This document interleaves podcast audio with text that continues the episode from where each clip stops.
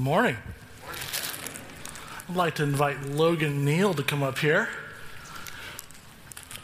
We have his baptismal certificate and some flowers to celebrate with you, Logan. There you go. And church family, just by a simple raising of hands or clapping, would you like to welcome Logan Neal into official membership of our church? Amen. God bless you, Logan. Thank you. It's always a good day when someone says, I'm going to follow Jesus. So, Logan, we celebrate with you. As a conference this past Sunday, almost a week ago now, we met in constituency session, which is a fancy word for business session. We do this every 5 years, and a little over 20 or so of your peers and your pastoral staff represented you at our conference constituency meeting. And during that meeting, we elected our new officers for the next 5 years, and I'd like to just introduce them to you. On your far left in the front is Elder Jonathan Park, who is our conference secretary. In the middle there is Elder Sandy Roberts, who is our new president. And then on the far right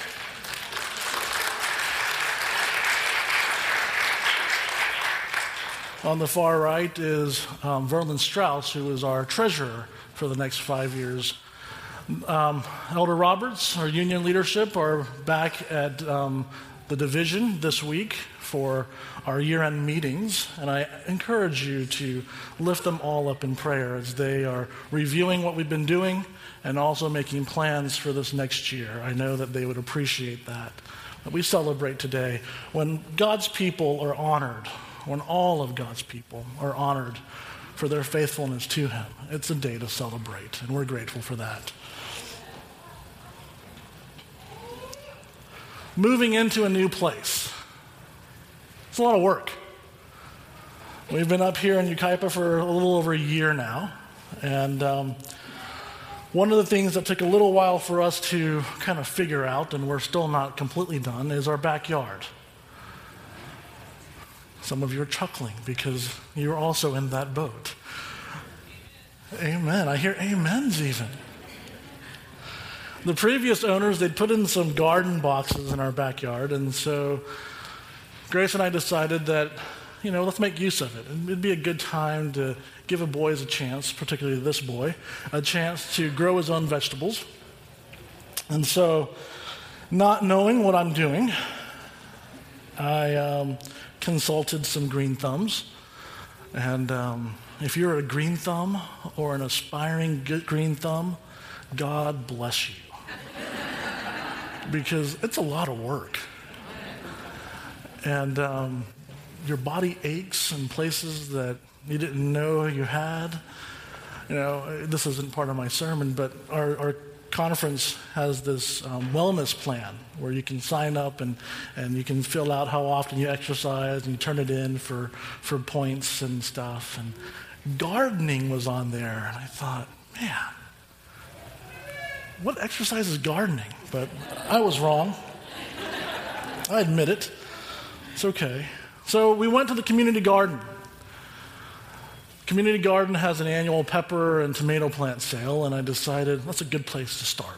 And so I went there, and I just picked out as many different colors of tomatoes that I could. Because variety is good, and if we're going to do it, we're going to do it to see the many different colors of tomatoes. Then I went and did what any city boy would do. I went to the big orange store and the big blue store, and I got a bunch of packing soil and a lot of six packs of vegetables. Vegetables come in six packs. If you didn't know that, you know that now. They come in six packs, and I brought them home and I planted them. And we watched them grow, and it was fun. You know, Grace appreciated it. Christian had fun with the broccoli and different vegetables, so it was good. It's been a good experience. So as we've been planning and talking about this winter's garden, Grace and Christian says, you know, we want carrots. Okay, we'll do carrots. So I did a little bit of research, and I found out that carrots don't transfer very well. Someone says, no, you're a green thumb. Please come to my house. And so they said that you need to take it from seed and plant it and then water it and watch it grow. Never done that before. So that's what we did, or I did. So I planted and I started to water. Do you know in about 2 weeks, little sprouts started to come out of the ground? That was cool. Never experienced that before. It was different. It wasn't like getting a six-pack and planting them in the ground and watching that grow. That was fun. But watching something that you worked really hard for grow caused something deep inside of me to kind of well up. And I'm realizing that that's joy. Something internal that comes up out of me. We experience joy in different ways. I did a quick little solicitation on Facebook asking my friends to share with me how they experience joy in their lives. And here's a few examples of what they shared. I experience joy by giving secretly, by listening to others without a judging agenda. I experience joy through my family and my children. Feeling useful brings me joy. This is from a friend of mine you may know. Injecting a dose or two of loving God, loving my neighbor, and loving myself into my day, week, month, and year. Oh, and going to the Daytona 500. I experience joy when I move beyond thoughts of being loving to experiencing love with actions. I experience joy through the art of ingesting delicious meals. It brings great joy, exuberant joy to those who practice it, especially when it's done in the company of those who share appreciation of such art. Some of you may relate to this one. I experience joy when I turn off my mind and put electronics away and take in the moment. I don't relate to that one. We're in a sermon series entitled The Life You've Always Wanted. It's by John Ortberg. It's a book. And I know some of you have been reading along with us. We're in chapter 4 this week, entitled A D-Da Day. A D-Da Day. And I wanted to read the introduction to you from this chapter this morning. This is what he writes. Some time ago, I was giving a bath to our 3 children. Just to clarify, that's not me, that's him. I had a custom of bathing them together, more to save time than anything else. Johnny was still in the tub, Laura was out and safely in her pajamas, and I was trying to get Mallory dried off. Mallory was out of the water, but was doing what has become to be known in our family as the D-Da Day dance. This consists of her running around and around in circles, singing over and over again, Dee-Da Day, Dee-Da Day. It's a relatively simple dance, expressing great joy. When she's too happy to hold it in any longer, when words are inadequate to give voice to her euphoria, she has to dance to release her joy. So she does the Dee-Da Day dance. On this particular occasion, I was irritated. Mallory, hurry, I prodded. So she did. She began running in circles faster and faster, chanting, Dee-Da Day, more rapidly. No, Mallory, that's not what I mean. Stop with the Dee-Da Day stuff. And get over here so I can dry you off. Hurry. Then she asked a profound question. Why? You've been parents. I had no answer. I had nowhere to go, nothing to do, no meetings to attend, no sermons to write.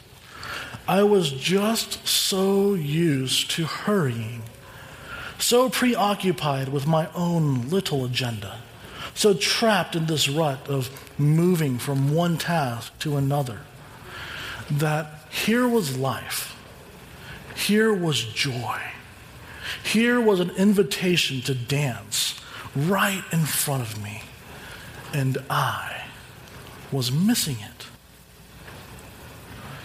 So I got up, and Mallory and I did the Dee-Dah-Day dance together. She said that I was pretty good at it, too, for a man my age.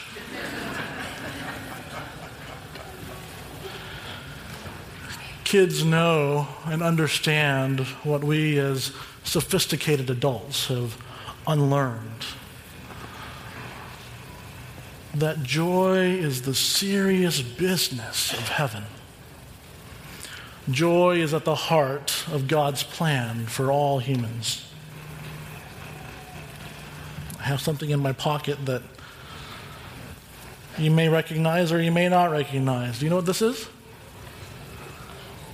Someone knows what this is. A few people know what this is.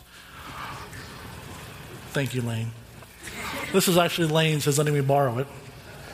Maybe this will help you. It's a duck call. Anybody watch Duck Dynasty? All right. A few more of you in second service than in first service. Duck Dynasty is a show that follows the Robertson family. They are the creators of these duck calls. Each one of these are handmade. It's a reality TV show. And in our house, and I guess in some of yours, you watch this show.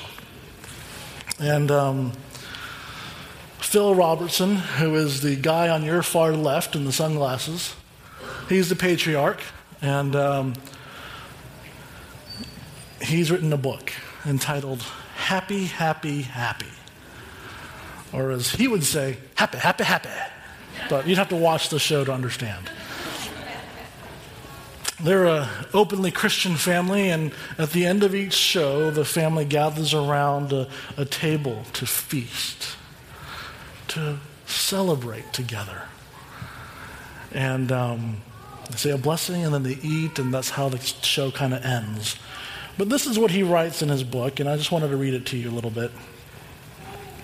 To be honest, our family isn't much different from other families in America. Not my family picture, I don't know about you. There's a mom and dad, 4 grown kids, 14 grandchildren, and a couple of great-grandkids. We started a family business, Duck Commander, which turned out to be a pretty lucrative enterprise with a lot of elbow grease, teamwork, and God's blessing. We've had our share of trials and struggles like a lot of other families. We've battled alcohol and drug abuse, sibling rivalries, and near poverty and despair at the beginning of our time as a family. It wasn't always like what you see on TV, so except for our manly appearances, it might not seem that we're all that different from everyone else. What separates the Robertsons from a lot of other families is our faith in God and our love for each other. God makes us happy, happy, happy. What Phil is talking about is a deep, pervasive sense of contentment and well-being following God. And we call that joy. Sometimes we struggle to express our joy. I wonder if it's because we've been taught that reverence is paramount before God. Sometimes we've all been in awkward situations where we recognize that you wish people wouldn't respond in that way. Maybe you've been in situations like I have, where someone shares with you as you're passing by and you hear somebody talking. You know, I just lost my job, or I found out that I was sick. And you hear the person they're talking to say, praise God. And you, what? There's this cognitive and emotional dissonance that you experience. And you say, oh, I wish they could have chosen something else to say.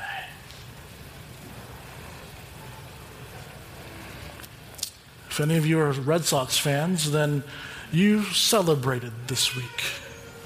You did so probably with all of who you are. I don't know where you were. You may have been at your home. You may have been at a friend's house. But if you saw your team win, I'm guessing that you experienced great pleasure in watching them win. Amen, I hear. Yet somehow some of us struggle if before the God of the universe, some people clap or raise their arms in celebration or do a little dance. But the Bible puts joy in an unconditional category. Joy is a command. Celebrating is a mandate. Turn with me to Nehemiah chapter 8. Nehemiah chapter 8. And I'll kind of share with you what the Bible has to say. Nehemiah chapter 8, starting in verse 5. We find a sad remnant of God's people, a chosen nation that's living in a ruined city. They're surrounded by their enemies, and even though they've rebuilt the city walls around them, there's still a lot of destruction and a lot of pain that they're experiencing. So we enter the story in Nehemiah chapter 8, starting in verse 5, as Ezra is called upon to read the Word of God. Ezra opened the book. All the people could see him because he was standing up above them. And as he opened it, the people of God stood. Ezra praised the Lord, the great God, and all the people lifted their hands and they responded, Amen, Amen. Then they bowed down and worshiped the Lord with their faces to the ground.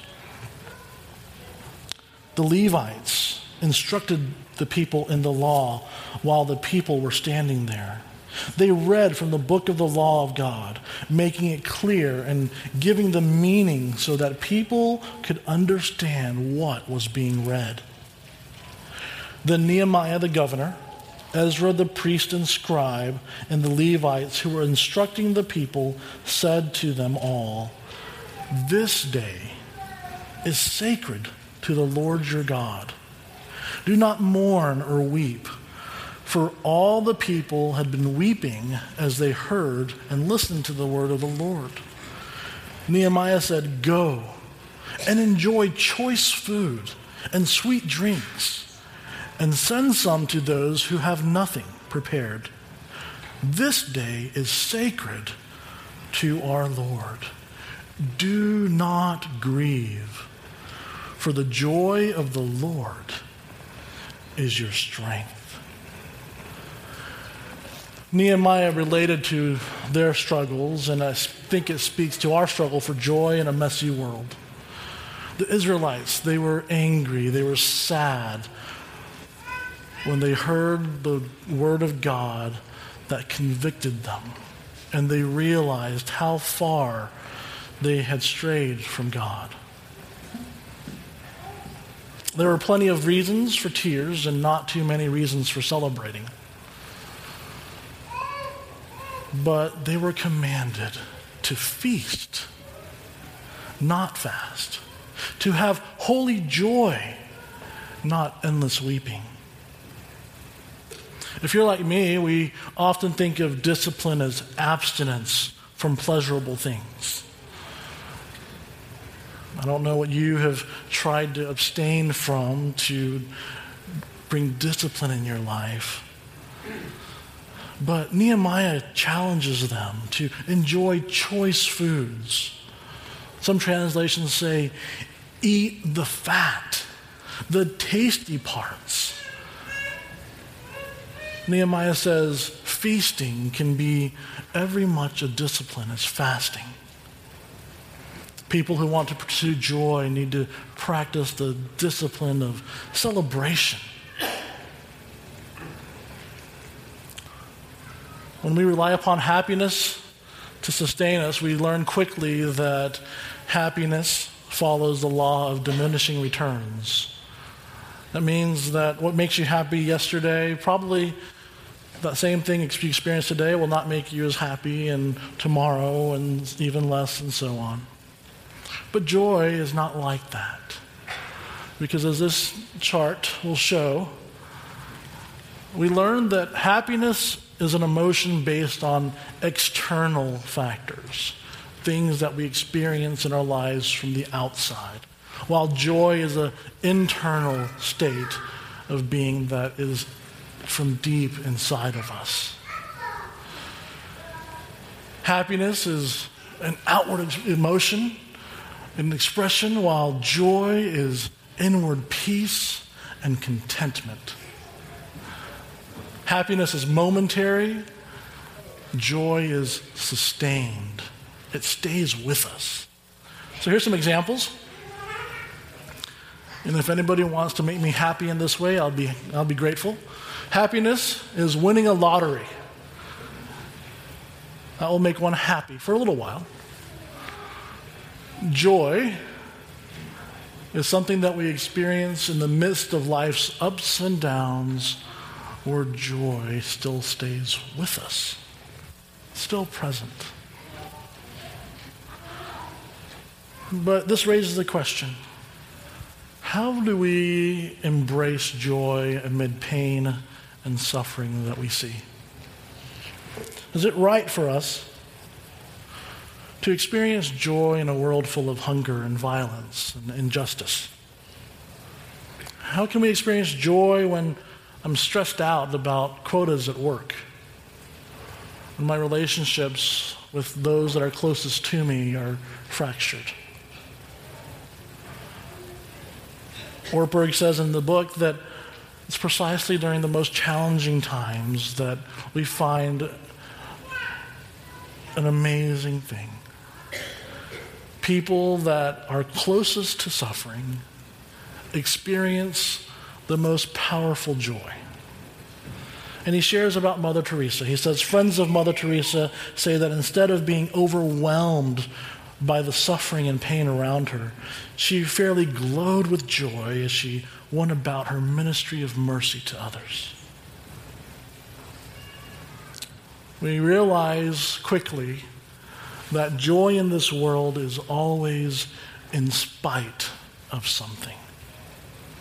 Joy is defiant in our lives against the suffering that we see and experience. Joy is not pleasure, where it's a mere sensation. Joy is pervasive, it's constant. As Christians, it's recognizing that God is still with us today. If you've read the Gospels, you know that the disciples never ran out of questions to ask Jesus. We've all asked questions.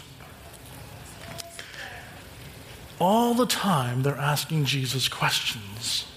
Hey, Jesus, can I sit at your right hand? Hey, Jesus, how many times do I have to forgive that guy? Hey, Jesus, why was that man born blind? And what does this parable mean? And should we call down fire from heaven to blast the Samaritans? Sometimes we find that we wish they would have asked more questions, because if they did, then Jesus wouldn't have to attach the ear to a guard. I wonder if Jesus ever got tired of all the questions. Hey, Jesus, hey, Jesus, hey, Jesus. Because underneath them all is a huge question that we all have. Why? every one of us has at least one why question that we want to ask God. And I would assert this morning that many, if not all of us, have at least one why question that hinders us from fully celebrating in the joy of the Lord. Why? Why did my marriage fall apart? Why am I suffering from this depression? Why did I not get that job? Why is there so much pain in this world that I live? Like you, I have a why question. I've been living this why question for the last several months. And here's mine. Hey, Jesus, why does a 4-year-old girl, Audrey, a dear friend of our family, a sweet little child that I dedicated right here on this stage in front of you in this church, why did she have cancer? This is Audrey behind me.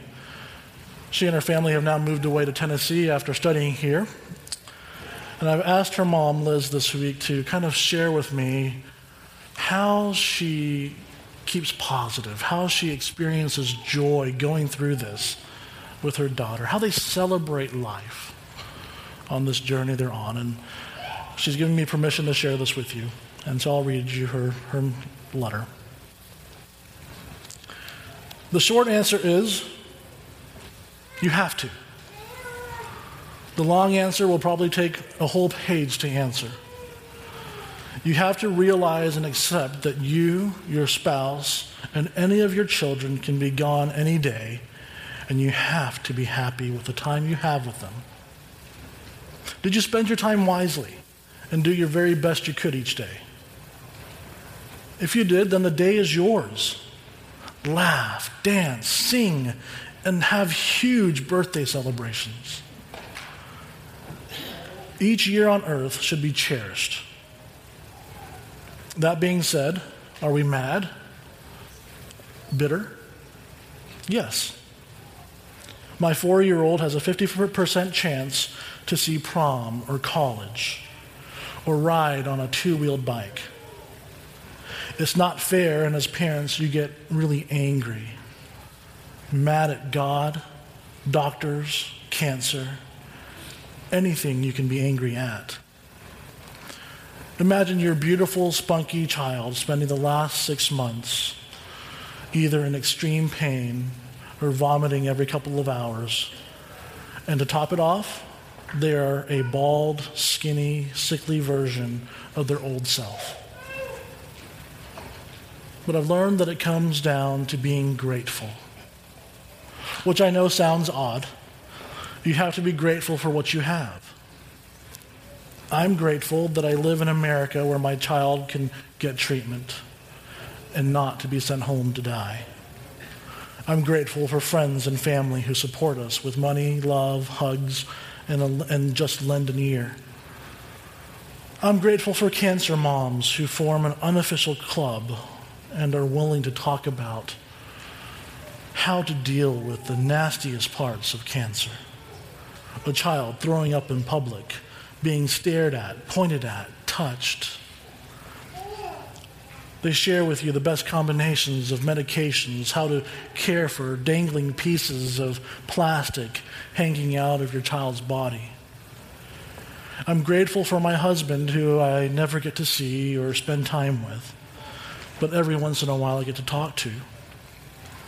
I'm grateful for every day I get to be with Audrey, because a lot of other parents have lost their children earlier than we have. So basically, I'm able to be grateful because I know it can be much worse. I've seen kids on chemo with a caseworker. I've heard moms complain they don't get enough tests. They don't get tests done because they don't have anyone else to watch their other kids, or a single mom who needs help to pay for gas money to get to the treatment. That's rough to hear about. So we are grateful. It's a decision we make every day. It's a decision we make to be happy and to enjoy life that you have. If you are grateful like we are, we're grateful for what God has given us.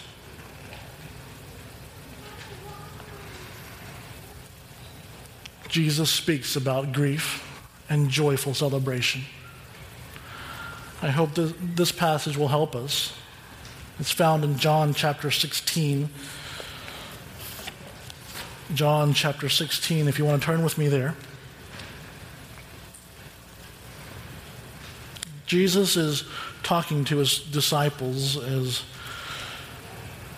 Jesus knows that the time is near for him. And he tells them about the Holy Spirit, that it's going to come soon. And then this is what he tells his disciples, starting in verse 16 of chapter 16. In a little while, you will see me no more. And then after a little while, you will see me. Verse 18, they kept asking, what does it mean when he says, by a little while? We don't understand what he's saying. Jesus saw that they wanted to ask him this, so he said to them, are you asking one another what it means when I say, in a little while you will see me no more, and then after a little while you will see me? I tell you the truth. You will weep and mourn while the world rejoices. You will grieve, but your grief will turn to joy.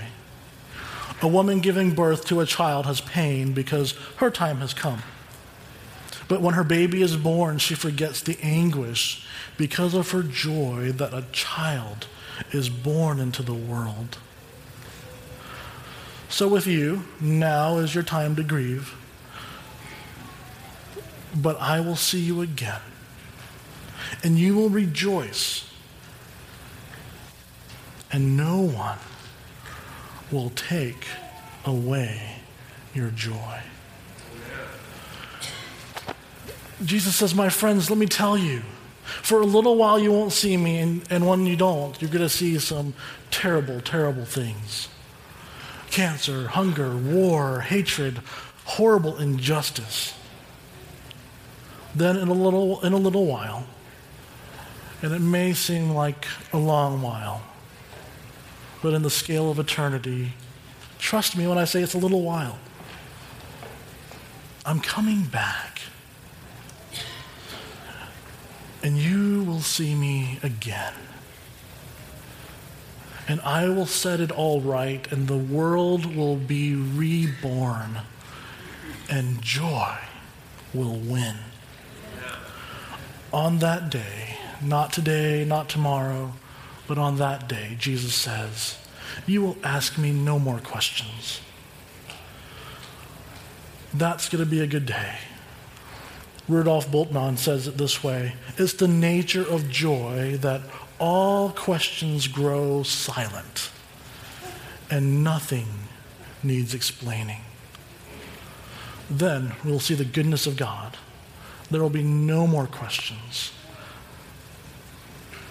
In just a little while, our source of joy, the internal joy giver, will come again. Until that day, the joy of the Lord will be our strength. Until that day, this yoke is a reminder for us to accept God into our lives, to be attached to a yoke with him, and experience life as he would want us to live.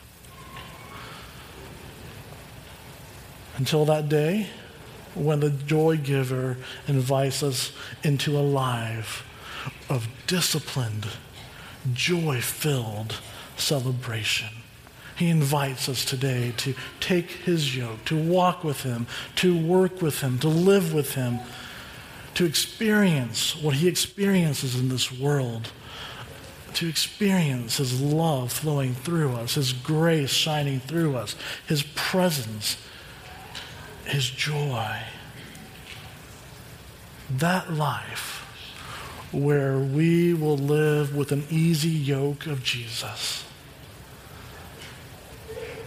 where we will experience the deep, pervasive, steady peace of Jesus. That day is a D-Daw day. And now I want to invite you, as we leave here, to go and dance with God. God, we are so grateful that you invite us to a deep, pervasive, love, grace, hope-filled life with you. We call that joy. And today, as we leave here, we leave here with joy in our hearts, ready to dance with you in this world until you come again, until that day in just a little while. Amen.